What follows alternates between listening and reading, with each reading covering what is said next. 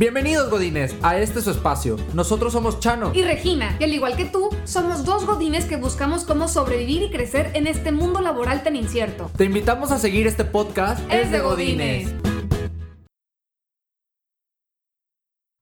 ¿Qué tal a toda nuestra tribu Godín en un capítulo más, ya el número 32 en esta tercera temporada? Y esperando que estén teniendo mucha salud en, estos tiempos, no importa si nos está escuchando día, noche, etcétera, que tengas el mejor día de todos. Ay, muy romántico esto. Pero bueno, vamos iniciando el día de hoy con un capítulo bastante interesante. Regina, ¿cómo estás? Hola Godines, ¿cómo están? Yo también igual, súper contenta con, con estar con ustedes un día más y especialmente en este capítulo que estoy segura que les va a súper, súper, súper encantar como a mí, que estoy súper emocionada. Así que, pues empezamos, ¿no? A ver, Regina, ¿por dónde vamos? ¿De qué vamos a hablar el día de hoy? A ver, ¿nunca se han preguntado cómo sería trabajar en otro país? ¿O cómo son las empresas en otros lugares? ¿O cómo son los godines en todo el mundo o en otras partes? La verdad, yo sí. Y por eso creamos este episodio muy especial en donde traemos a dos invitados mexicanos que están actualmente viviendo y trabajando en el extranjero. Así que nos vienen a contar sus experiencias y contestar algunas de las dudas que nos han llegado. Ahora, esto también es para todos nuestros eh, a radioescuchas, godines que nos escuchan a lo largo de Latinoamérica, pues bueno, no solamente ahorita nos centraremos en México, pero muchas de las recomendaciones y tips, digo, porque por ahí nos escuchan también este, en Colombia, Argentina, eh, Guatemala nos tocó ver por ahí también, Nicaragua. Entonces, bueno, los tips que hoy compartiremos son universales. Entonces, Regina, por favor, ¿quién va a estar con nosotros hoy? Así es, nuestra primera invitada es Claudia. Ella es ingeniera industrial del Instituto Politécnico Nacional tiene experiencia en la industria automotriz, tiene también estudios y trabajo en el, impacto ambiental y producción de bases de metal y de plástico y 17 años en el ambiente de telecomunicaciones. Ahorita está viviendo en Suecia, ya tiene aproximadamente, si no me equivoco, 20 años y le encanta cocinar e intentar nuevas recetas vegetarianas o veganas, caminar al aire libre, me imagino que en Suecia debe estar increíble esa parte, y es fan del yoga desde el inicio de la pandemia. ¿Cómo estás, Clau? Hola, eh, hola a todos, buenos días, buenas tardes, buenas noches, donde estén. muy bien, gracias, muy, muy contenta de estar en este programa, lo escucho desde que iniciaron y ya, pues muy contenta de que eh, los mexicanos también tengan podcasts muy interesantes como este. Como cuentas, sí, ya tengo 20 años por acá, eh, una peripecia, la verdad, llegar a, vivir fuera de México, pero muy, muy contenta. Todavía no me aburro, yo siento como que estoy de vacaciones en Suecia aún. Y pues bien, muy, muy, este, muy contenta de estar con ustedes, gracias. ¿Sientes que en cualquier momento regresarías a México? No, fíjate que ya no me adapto al, al, ritmo de trabajo de México. Intenté cuatro años de regreso a trabajar en México del 2011 al 2015, pero ya que te adaptas al ritmo sueco, eh, es difícil volver a entrar al ritmo mexicano cuesta un poco de, trabajo. Y sí lo intenté por cuatro años, pero no, es muy distinta la forma en que se trabaja en el extranjero, la verdad. Wow. Y de eso, y de eso vamos a hablar más adelante en el episodio. ¿Y a quién más tenemos, Chano, en este capítulo? Híjole, les presento acá, compadre, el estimado Fernando.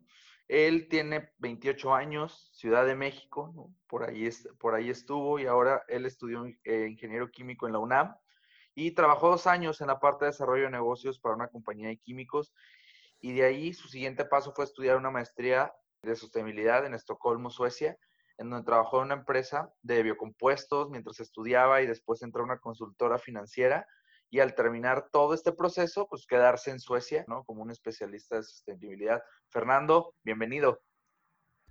Hola, hola, mucho gusto. Gracias por la invitación. Así igual que Clau, muy contento de estar aquí y listo para resolver todas estas preguntas que tengan. Eh, como lo comentas, sí ha sido un pequeño viaje, eh, algo diferente al de Clau, pero, pero también algo intenso y pues muchos aprendizajes, ¿no? Más que nada contento de estar aquí para, para todas las personas que quieren cambiarse de país o quieren intentar buscar otra oportunidad fuera de México que sepan que también hay, hay vida godín, ¿no? Afuera del país. y que se pueden, porque a veces pensamos que es imposible salir y no, o sea, hay muchísimos mexicanos en todas partes del mundo trabajando, estudiando, poniendo el, nombre del país en alto también, adaptándose a los cambios. Y, este, y es súper interesante tener a ustedes dos acá para que nos puedan dar cuál fue su testimonio, cómo le hicieron experiencias y cómo le ha costado adaptarse, ¿no?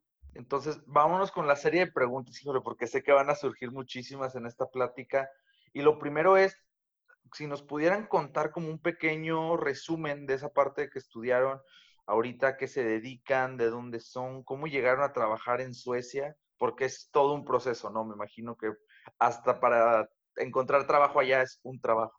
Sí, claro. Pues fíjate que yo, yo terminé mis estudios, hice mi tesis eh, con evaluación de proyectos, soy ingeniera industrial del Poli, como comentaba Regina, y entré a trabajar a distintas empresas. La última fue en Ericsson de México, eh, estando allá trabajando en el año 1999, me mandaron como prestada, como un recurso prestado de intercambio acá al corporativo en Suecia y pues me encantó, ¿no? Estuve dos meses ayudando al equipo desde acá en compras y la logística para, para equipo de, de fuerza, que en ese tiempo trabajábamos directamente con México para toda Centroamérica y pues vi, me abrió la perspectiva de, de poder em, estar en el corporativo. Yo siempre he tenido la, o tenía la inquietud de, viajar, de trabajar fuera de México y eso me dio un gran, una gran visión de que se puede, se puede porque tienes las ganas de vivir fuera de tu país, tienes el inglés que es muy importante y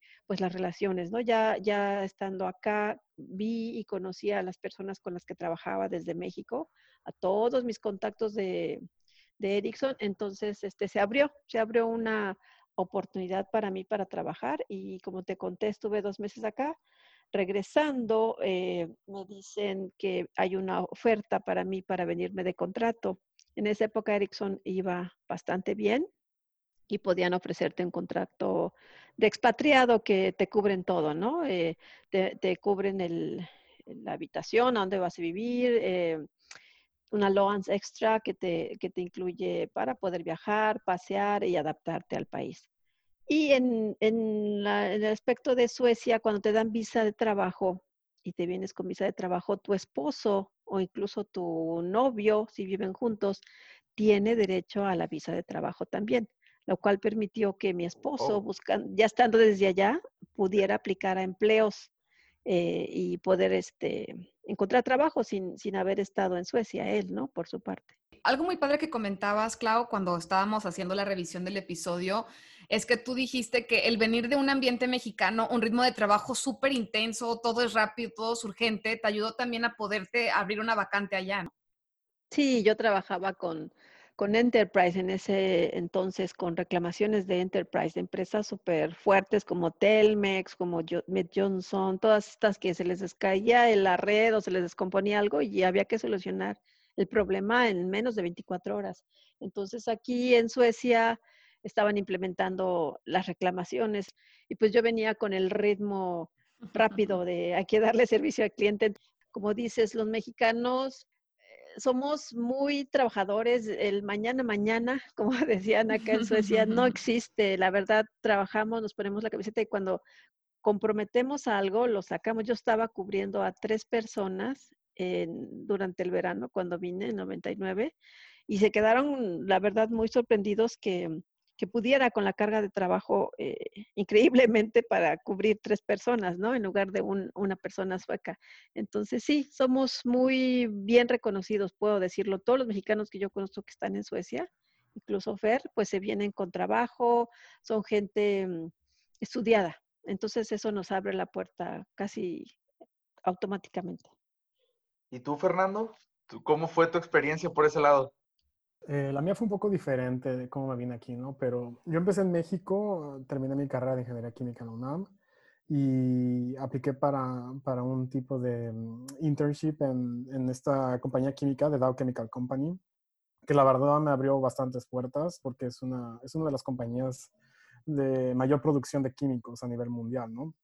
Estuve ahí alrededor de año y medio, casi dos años, pero antes de terminar, yo la verdad decía, esto no sé si es lo mío, no sé si la química, ingeniería química. Entonces fue cuando decidí aplicar para mi maestría.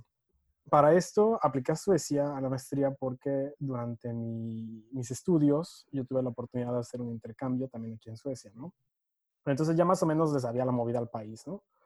Pero apliqué para mi maestría, me vine aquí, estudié mi maestría y, trabajaba a medio tiempo en una compañía porque la verdad yo, yo, yo decía, este país es increíble, cómo está configurado, cómo la gente trabaja y, y cómo la gente se desarrolla, ¿no? El, el, balance entre la vida personal y el trabajo es, es bastante, bastante a gusto aquí.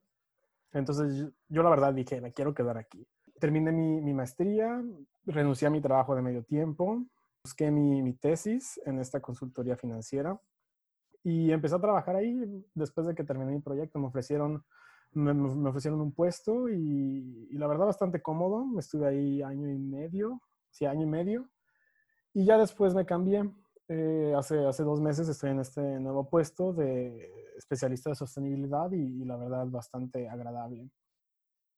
Qué padre. Y una vez más demostrando que echándole ganas, dando tu 110%, pues encuentras oportunidades donde estés, ¿no? Y tú desde una tesis este, el trabajo medio tiempo, pues pudiste migrar ya a un trabajo completo. ¿Ya cuánto tiempo tienes en Suecia, Fer? Claro, tres años ya. Y, nada más complementando tantito de lo que decía Clau, eh, yo creo que, la, que, los latinos mexicanos sí, sí nos aprecian aquí. Sí, es muy diferente el ritmo de trabajo en México, o sea, sí es como más rápido allá. Eh, pero aquí no es que, que no demos el ancho, la verdad, sí, sí nos aprecian bastante porque saben que somos gente trabajadora y saben que, que damos resultados y difícilmente decimos que no, ¿no? Cuando hay que hacer un trabajo. sí. Y, por ejemplo, Clau, aprovechando que tú te ha tocado, digo, Fer tiene ya tres años y medio en Suecia, pero tú ya tienes 20 años en Suecia y tuviste también una trayectoria laboral bastante amplia en México. ¿Cuál ha sido como el shock más grande laboral que has vivido?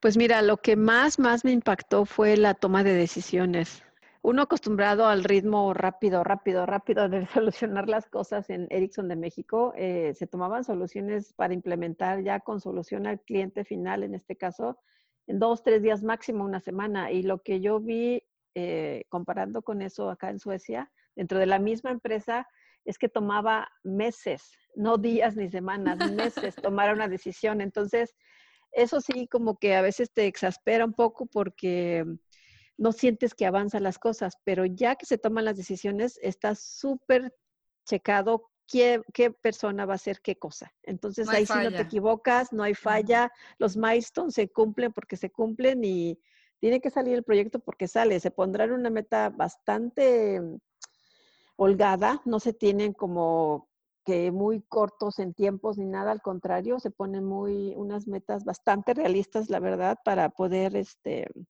cumplirlas. Y eso fue lo que al principio sí me costaba trabajo porque tú preguntabas a algún jefe, oye, ¿cómo vamos a resolver esto? ¿Cuál es el siguiente proceso? ¿Cuándo vamos a empezar a arrancar este proyecto? No, todavía no. Tenemos que checar con finanzas. La siguiente semana todavía no checamos. Finanzas está evaluando. Y luego tenían que verlo con, con, el Team Core y luego con, en fin, todas las etapas. Y sí, eso fue bastante, bastante pesado. Eh, tener que esperar y tener paciencia para, para que se cumplieran los, los proyectos, las metas. Incluso en las salas de junta a veces decían, presentaban algo y decían, ¿alguna pregunta? No, nadie, silencio total. Y en México, pues era súper, oye, ¿qué va a pasar con esto? ¿Quién va a ser encargado de esto? ¿Cómo vamos a hacer lo otro? Entonces era como que, ok, pregunto, no pregunto. Y así estás como inseguro al principio de, oye, yo tengo duda en esto, pues sí, preguntas, ¿no? Y preguntas, pero luego te das cuenta que preguntas tú nada más porque no estás acostumbrado a cómo trabaja la gente acá, pero ya que te enteras a veces, pues ya, te, adaptas y no pasa nada, ¿no? Y otra de las cuestiones que también como que me impactó fue mm, eh, cómo celebran los cumpleaños acá comparado con los cumpleaños godines que cuando celebras a un compañero, a un amigo de trabajo, pues tú le invitas o le arreglas, le decoras su lugarcito o lo invitas a un almuerzo, cualquier detalle, ¿no? Pero acá tú, el cumpleañero, tiene que hacer eh, e, eso de invitar a tus colegas. Si tú no quieres que se enteren que es tu cumple, tú te quedas calladito, calladito, te ves más bonito y no pasa nada. Nadie, nadie te celebra, no, no tienes que gastar, en fin, es como un día común y corriente. Y eso sí yo decía, wow, qué chistoso que yo tengo que comprar mi pastel y traerlo aquí a la oficina para que me canten las mañanitas. Eso fue como muy... nada de, decoración.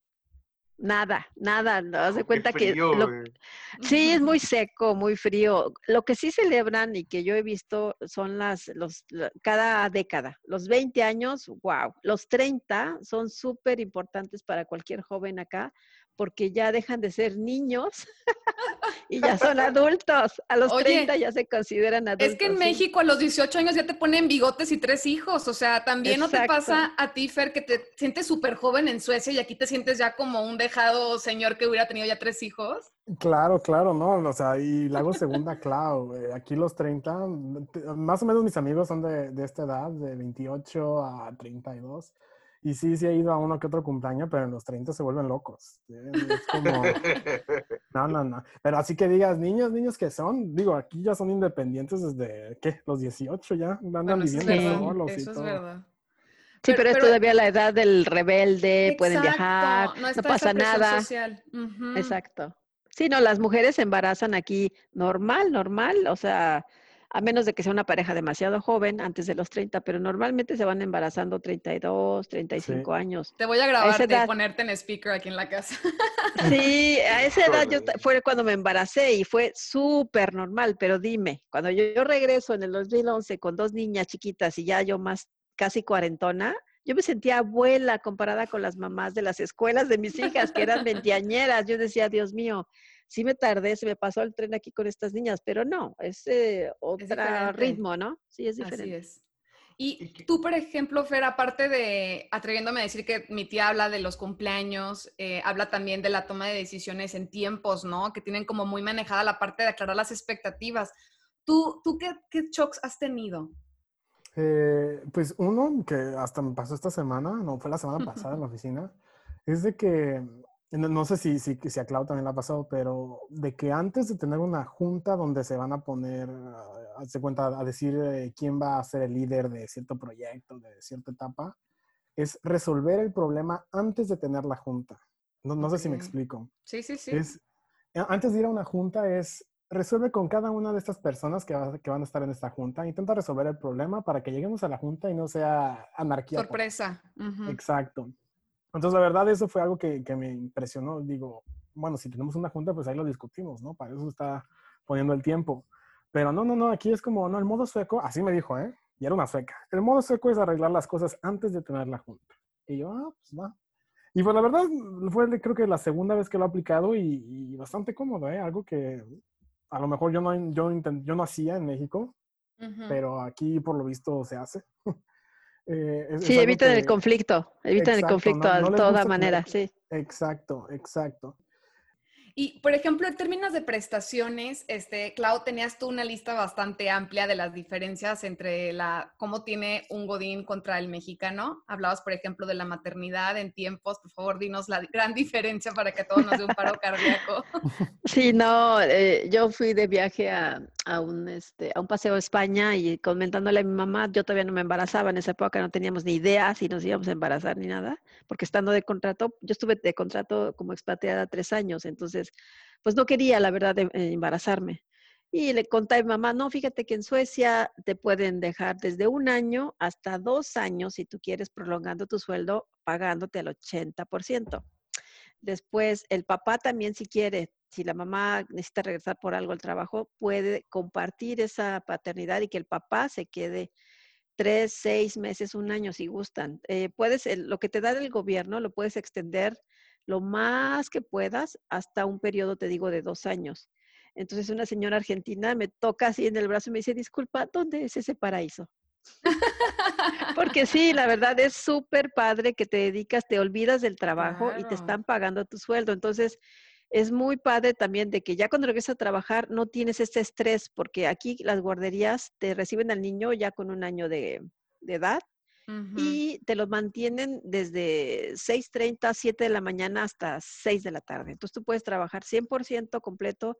En Suecia aún todo te queda muy cercano, es otra ventaja de vivir acá, de que todas las actividades deportivas, tu escuela, tu trabajo, la mayoría trabaja muy cerca de su, de su trabajo y vive ahí. Entonces, haz de cuenta, a mí yo vivo a 2.5 kilómetros de mi empresa, entonces yo me voy caminando o me voy en bicicleta.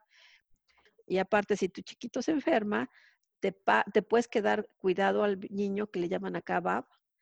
Y no haz de cuenta que nada más le avisas a tu jefe, le avisas a la guardería que estás cuidando al niño en casa, llenas un documento que te lo sella y te lo firma la guardería para que lo entregues a tu trabajo y ya tú lo reportas por fuera a la seguridad social y te pagan el día. No, no pasa nada, te lo descuenta de tu empresa, pero te lo sigue pagando el gobierno. Entonces tú te puedes quedar a cuidado del niño tan largo como necesites, ¿no? No, no tienes esa cosa de que, ay, Dios mío, estoy faltando al empleo, me van a, me van a correr.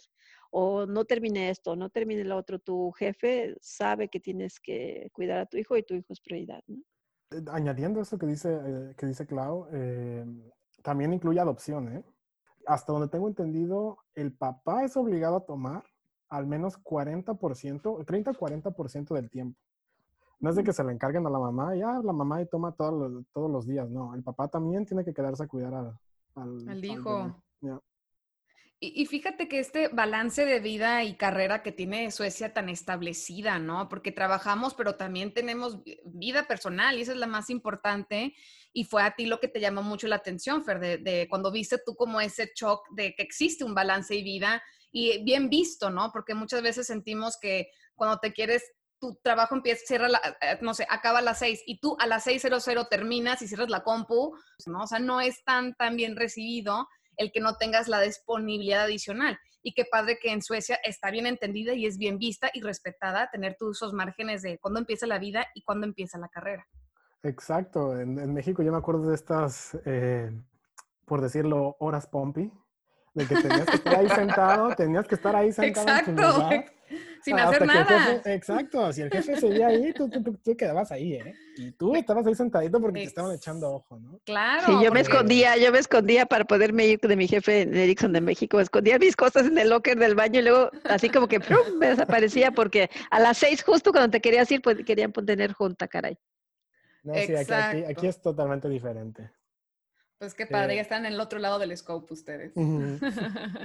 no, y México está cambiando también. La verdad, poco a poco ha habido como más aceptación. Ahorita con el home office, la verdad sí se ha podido también trabajar mucho esa parte de, trabajo y carrera. Pero bueno, por ejemplo, hablando contigo, Fer, que tú tuviste que primero estabas estudiando la maestría, este, luego tuviste que conseguir trabajo para hacer tu tesis y luego ya te pudiste quedar, ¿cuáles pueden ser las cinco cosas que tú nos puedas recomendar para empezar a aplicar o encontrar una empresa? Si estás en México y quieres trabajar en Suecia, ¿qué fue lo que tú pudiste ver como tips que nos puedas este, compartir? Eh, yo creo que el primero es algo intangible, pero sería paciencia. Suecia es un país súper estructurado, no importa si vayas a aplicar una maestría o si vayas a buscar un trabajo, tener paciencia. Todo toma tiempo, y, la verdad todo es un proceso, no es de que sea algo rápido, de que haya la siguiente semana ya tengo resultados, no. Aquí la gente toma su tiempo porque hay un balance de trabajo y vida, ¿no? Eh, el segundo yo creo que sería eh, no, no, no, alocarse y venirse aquí a Suecia, la verdad es en mi opinión, ¿no? Es buscar desde México, LinkedIn, actualízalo, tenlo en inglés, eh, y aplica desde ahí, ¿no? Muchos de los empleos que, que, buscan, buscan personas que sepan programar. Si sabes programar, yo creo que ya es un super plus, ¿no? No importa lo que vayas a aplicar. Si sabes programar, les encanta. El tercero sería la búsqueda del apartamento. Si no tienes la suerte de venirte como cloud, con contrato arreglado, casi, casi, ya aquí bien, bien rico, eh, buscar departamento en Estocolmo, por lo menos si es algo, algo eh, difícil, ¿no? Porque es un mercado bastante regulado y bastante peleado, ¿no? Entonces, tener eso en cuenta. El cuarto es el idioma. Si sabes algo de sueco, te interesa y lo empiezas a estudiar desde México, por ejemplo, para, yo sé, para los que viven en Ciudad de México, sé que el CELE de la UNAM ofrece clases de sueco, eh, muy buenas, por cierto. Eh, si sabes el idioma, ya es un super plus. Todos hablan inglés y sé que la gente dice, no, es que Suecia, si sabes inglés ya lo haces. Sí, lo haces y vas al supermercado y, etcétera, ¿no? Para vivir. Pero, pero en el trabajo, la verdad, yo creo que sí, sí se necesita sueco. O sea, sí necesitas eh, tener esa motivación y, estar abierto a aprender el idioma. Y ah, la cuarta sería impuestos. Señores, aquí se pagan impuestos, ¿no? Aquí prepárense para lo bueno. porque aquí uno ve su salario y de repente dice, ay, ¿a dónde se fue todo esto, no? Pero también, ¿no? Cuando sales a la calle, ves la seguridad, ves que está limpio, el transporte público está a tiempo. Los ves reflejados. Lo ves reflejados en algún lado. Algo que me gusta mucho de aquí, tengo 28 años, pero ya estoy pensando en mi pensión, ¿no? Algo que, todavía hay en Suecia es la pensión, ¿no? Y creo que se divide en tres partes, una la que te pone el gobierno, otra la que te pone la empresa y la que tú tienes, ¿no? En tus inversiones. Eh, tener pensión yo creo que ayuda también, te motiva a quedarte en este país. Sí, aparte nosotros como no, no hemos trabajado como la mayoría de los, de los ciudadanos suecos que empiezan a trabajar a los 15, 18 años, tienes que por eso ahorrar un poquito más y, y, meterle ganas a tu pensión para que cuando estés viejito, aquí se puede pensionar uno a partir de los 65 años. Antes era a los 60, igual que en México, pero ya lo modificaron y ahora hasta los 65. Y hay gente de 70, 75 todavía aún trabajando. O sea, si vas a pagar un poquito más de impuestos y lo ves reflejado y va también al tema de la pensión, pues adelante. A diferencia de acá que también nos cobran bastante impuestos. Yo creo que a ver, tiene que haber mucho trabajo para verlo reflejado correctamente y que no nos duela pagarlo, que digamos lo pago, pero lo veo. Y también en términos de pensiones no alcanza. ¿eh? Habrá que analizar el, punto de vista también de, la densidad poblacional, ¿no? Y luego la cantidad de personas, cuántos adultos mayores hay acá, cuántos jóvenes. Aquí el, el tema creo, por ejemplo, en México va a un aspecto mucho más eh, de cultura, de población, ahora sí de lo que tenemos, y sí mucho tema de educación. Pero bueno, se nos acaba el tiempo. Regina, ¿con qué nos quedamos de todo esto, de todos los tips eh, que nos compartieron nuestros invitados? Pues como lo hemos escuchado en este episodio, las costumbres laborales sí cambian de país en país, como aquí en México comer el famoso pan de muertos todos los 2 de noviembre o el break de la mitad del día FICA en Suecia pero pues todos trabajamos por los mismos objetivos. En Godín, en cualquier lugar, seguimos trabajando y seguimos queriendo cumplir nuestras metas y pasamos por los mismos obstáculos y los mismos problemas y está en nosotros ser el factor de cambio, ser la persona que tenga herramientas para cómo afrontar estos, dar soluciones y con eso poder destacar y que te acepte en cualquier parte del mundo trabajar, porque eres una persona capaz, con habilidades y que resuelves. Y eso al final es lo que es trabajar, como es el caso, pues obviamente de Claudio y Fernando, que están ahorita pues trabajando en Suecia y eso es un verdadero testimonio de que sí se puede trabajar en donde quieras. Y pues la verdad, Clau y Fer, les queremos agradecer muchísimo tu tiempo y la disponibilidad de los dos en participar en este episodio. Sí, pues mm, agradeciendo nuevamente la participación y pues como tips para los chicos, sobre todo los que tienen esa inquietud de venirse a, Suecia o cualquier parte de Europa, eh, son cinco cositas, ¿no? Lo primero tienes que escoger la escuela, definir qué quiero estudiar. Buscar escuelas, hay escuelas incluso que ofrecen becas, aplicar a la universidad y ya que te acepten, luego, luego aplicar a la visa de, estudiante. Porque la ventaja de cuando aplicas una visa de estudiante, también puedes trabajar en los veranos. Entonces, tienes una manera de sostenerte para tener mayor holgura económica y pues te encanta, ¿no? Porque estás estudiando, recibes un, dinero que te permite eh, tener una opción más fácil de vivienda, como decía Fernando. Si tienes todo eso tu escuela, tienes tu visa, puedes trabajar y aparte donde vives, no estás compartiendo una habitación con ocho personas, pues te estás más a gusto, ¿no? Entonces, el clima. Si, no te da miedo a tener estas temperaturas extremas y a la oscuridad y conocer, disfrutar y conocer mm, otras culturas, eso te va a abrir mucho, mucho las puertas porque no te detienes, sales de tu área de confort y la verdad te da muchas cosas buenas en las que puedes este, salir adelante y pues tienes una vida feliz, completa, digo yo. Super padre. Fer, ¿algunas últimas palabras? Gracias por todo, gracias, gracias por la invitación. Eh, un placer estar aquí y espero esto les haya servido a todos los godines que nos están escuchando por si se quieren venir a Suecia. Chicos, muchísimas gracias por estar en un capítulo más. Claudia, Fernando, creo que sus recomendaciones para todos aquellos que buscan salir de la zona de confort es el momento. Y a toda nuestra comunidad les recomendamos que se metan a nuestra página de godines.com y se registren.